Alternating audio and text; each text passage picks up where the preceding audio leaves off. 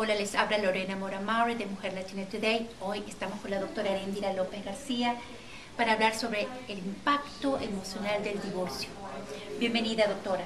Muchas gracias, Lorena, por tenerme aquí con ustedes otra vez. Doctora, el divorcio es algo traumático, específicamente, especialmente para todas las mujeres en, en el mundo. Pero vamos a hablar de la mujer hispana de los Estados Unidos, la mujer que de pronto no tiene el apoyo familiar, que que es, si fuera una situación de aislamiento. Pero vamos a, empezar por el comienzo. La autoestima de la mujer. Está en un momento de decidir, de un proceso, si se va o no. Cuéntame del comienzo de, de eso, de la parte inicial, de la autoestima de la mujer en proceso de divorcio. Es, es, muy interesante tu pregunta porque el divorcio no es solamente cuando se firma, cómo afecta a los sentimientos y a los pensamientos, no es solamente cuando se firma el papel para para el divorcio, pero viene un proceso anterior, ¿verdad? Y ese proceso de anterior es como un divorcio emocional, es como un divorcio que, que la separación empezó desde antes, hasta, antes de llegar al punto final, que es la firma del papel, ¿verdad? Entonces, este, desde el principio, en la autoestima de la mujer comúnmente, este, claro que cada caso es diferente, cada caso es especial, estoy hablando en términos generales, pero a veces, este, dependiendo los mensajes que traigamos de nuestras familias, de la sociedad, en cuestión de que el matrimonio es para siempre, este, tienes que, una mujer exitosa es aquella que puede mantener su matrimonio hasta el final, ¿verdad? El, a veces este, los mensajes de que aguántate para que esto trabaje, ¿no?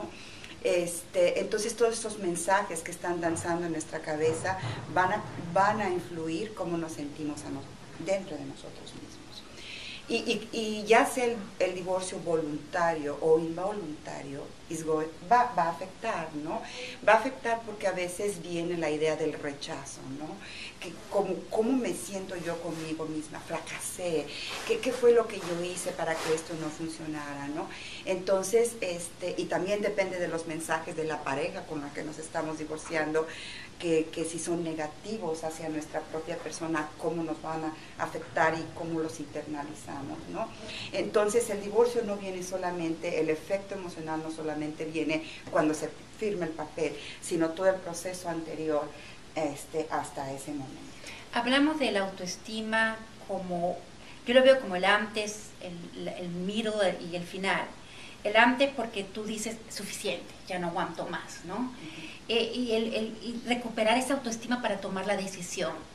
Y el tercero es lo hice, que viene la parte de empoderamiento, pero a la vez es o de enforzamiento de lo que tú eres, te reforzas, pero también viene el aislamiento, porque ya la familia te empieza a dejar lejos, ¿no? Y eso de otra forma afecta nuevamente la autoestima. Lo poco que tú has podido alcanzar y sentirte mejor, te sientes lo habré hecho bien, qué habré hecho, te empiezan a juzgar. Cuéntame esa parte emocional porque es muy complicada, ¿no?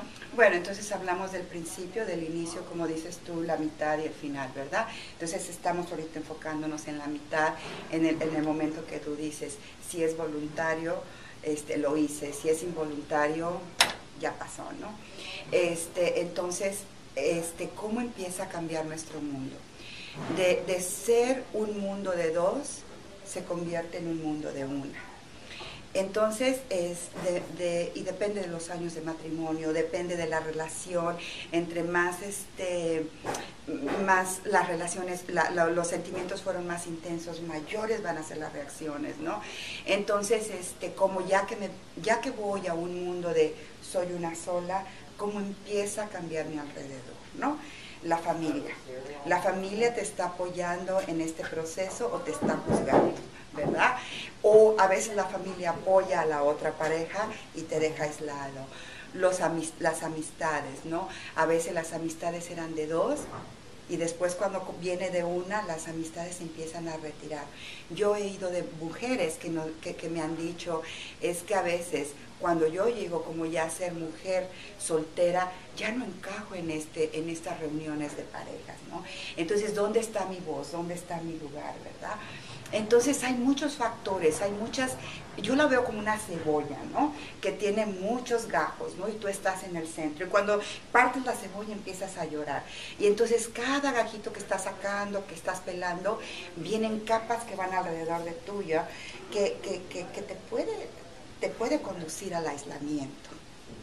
Y claro, el, el aislamiento este, yo no lo recomiendo en esta etapa porque el aislamiento solamente podría reforzar este, los mensajes que hemos recibido como que no estás siguiendo las tradiciones que deberías en esta sociedad. Para muchas las mujeres eso de romper las tradiciones, pero también hay muchas mujeres que no quieren divorciarse, ¿no? Y les toca porque el hombre las engaña o no prefieren mantenerse atadas, es otra parte de la conversación, porque es parte también de, de esas etiquetas que tanto ha hablado usted, de que tenemos y que es difícil de quitar, de que la mujer perfecta es así, la mamá perfecta siempre aguanta, la madre eso.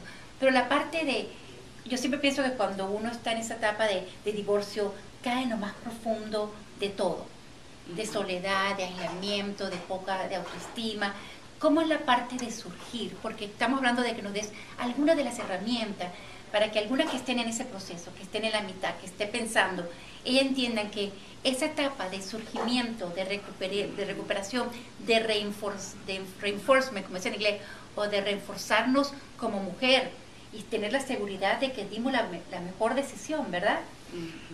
¿Qué podemos ayudarlas a ellas para que las personas que nos puedan entender de esa etapa de, que se puede salir, ¿no? Estamos hablando en la etapa final que estabas diciendo tú, ¿no? Y bueno, una de las cosas que, este, que pasa ahí es es bien importante, es muy importante este, reconocer que hay unos sentimientos que son naturales de esta etapa. Es una muerte, es la muerte de un matrimonio, es la muerte de un sueño, es la muerte de una Es un fracaso, ¿verdad? Es, se podría considerar como un fracaso, ¿no? Entonces, este, como sentimiento, este, los sentimientos nos van a llevar así, ¿verdad?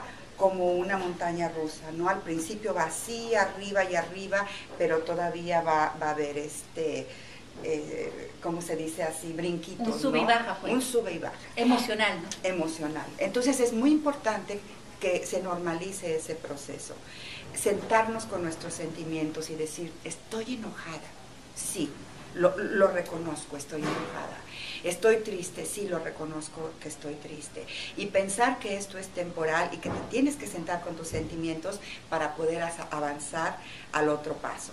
Cuando no avanzas es cuando te quedas con esos sentimientos todo el tiempo, ¿no? Cuando todavía estás tratando de atraparte en una relación que quizás la otra pareja no quiera, eso también es muy doloroso, ¿no? Entonces, ¿cuáles son los pasos? Reconocer este, tus sentimientos, respetarlos y darte tiempo.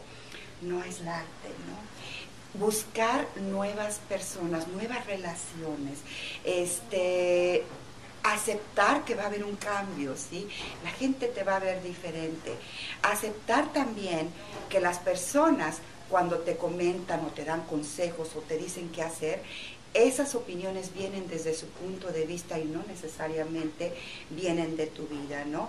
No enojarte con ellas, sino solamente no internalizarlas, no personalizarlas y no, este, y no sentirte que, que, que, estás recibiendo críticas, que estás recibiendo rechazo o algo así, ¿no? Búscate un nuevo interés, búscate un nuevo interés en algo que te apasione, que es diferente, ¿no? Si sabes que viene un aniversario o que venga a veces me han dicho que los domingos es el día más difícil, ¿verdad? O los sábados en la noche es el segundo más, difícil. Entonces, si ya sabes eso, empieza a hacer un plan de acción, cómo prepararte, cómo usar esos días en algo que te nutra. Y estar viendo este proceso como la oportunidad para volver a conocerte, para volver a enforzarte y, y enfocarte en tus fortalezas en lugar de, lo que tú consideras debilidades y deja ir a esa relación. Yo también pienso, doctora, que una de las partes del proceso de divorcio es la parte de decidir, la parte de del divorcio que puede ser un proceso muy largo, ¿no? Y la parte que te vuelves negociante, porque ya la parte de emociones, cero, yo quiero esta parte, y esa parte fría y calculadora que se quita la parte emocional, porque la parte esa hay que hacerlo sin emociones, ¿verdad? Y esa es, es, es, es lo más confuso, porque hay una confusión, hay una vulnerabilidad, y hay muchas opiniones alrededor tuyas, ¿no? Y ahí es donde tienes que pensar con la cabeza y no con el sentimiento, como dices tú, este, la negociación. Yo lo que aconsejaría es como, como en esa etapa es muy vulnerable y hay muchas emociones y muchas emociones encontradas que son normales, buscar una consultoría con alguien que está fuera de esto, ¿verdad? Para que él o ella te lleve el caso o él o ella te aconseje que sea objetivo y profesional y así dar el siguiente paso. Para que, para que esos pasos no sean dados con emociones, sino más bien con, con la... Con hay divorcios que se terminan, pero hay casos que duran para toda la vida. Y yo, yo pienso que el divorcio se acabe, si hay hijos, hay que entender que la relación empieza otro, otro tipo de nombre, ya es como, como es el padre de mi hijo, pero muchas de nosotras nos quedamos estancadas y no queremos, queremos que, o sea, ¿cómo, cómo en los Estados Unidos el let it go? ¿Cómo se puede dejar que el mundo fluya y que no te siga afectando? Porque esas visitas, la parte emocional, la parte que no del dinero, o sea, eso va a ser para toda la vida, pero te va a afectar cada domingo. ¿Cómo lograr ese balance? Y al principio es muy difícil, ¿no? Porque la relación empieza a cambiar. De ser tu pareja se convierte en el papá de los niños, hablando de las mujeres, ¿verdad? Este, entonces, este, dices, como dices tú en inglés, se dice lérico, o dejar ir esa relación es muy importante. Y, claro que es un proceso, ¿no? Para, para, para dejarlo ir. Y, y por eso digo, enfócate en ti, en lugar de en él porque si empezamos a poner toda la energía hacia Él, nos estamos olvidando de nosotras y no vamos a dejar ir esa relación. En una parte de divorcio sería colocarnos como prioridad, doctora, porque es healing process, un proceso de saneamiento, pero también como como, como escucharnos nuevamente.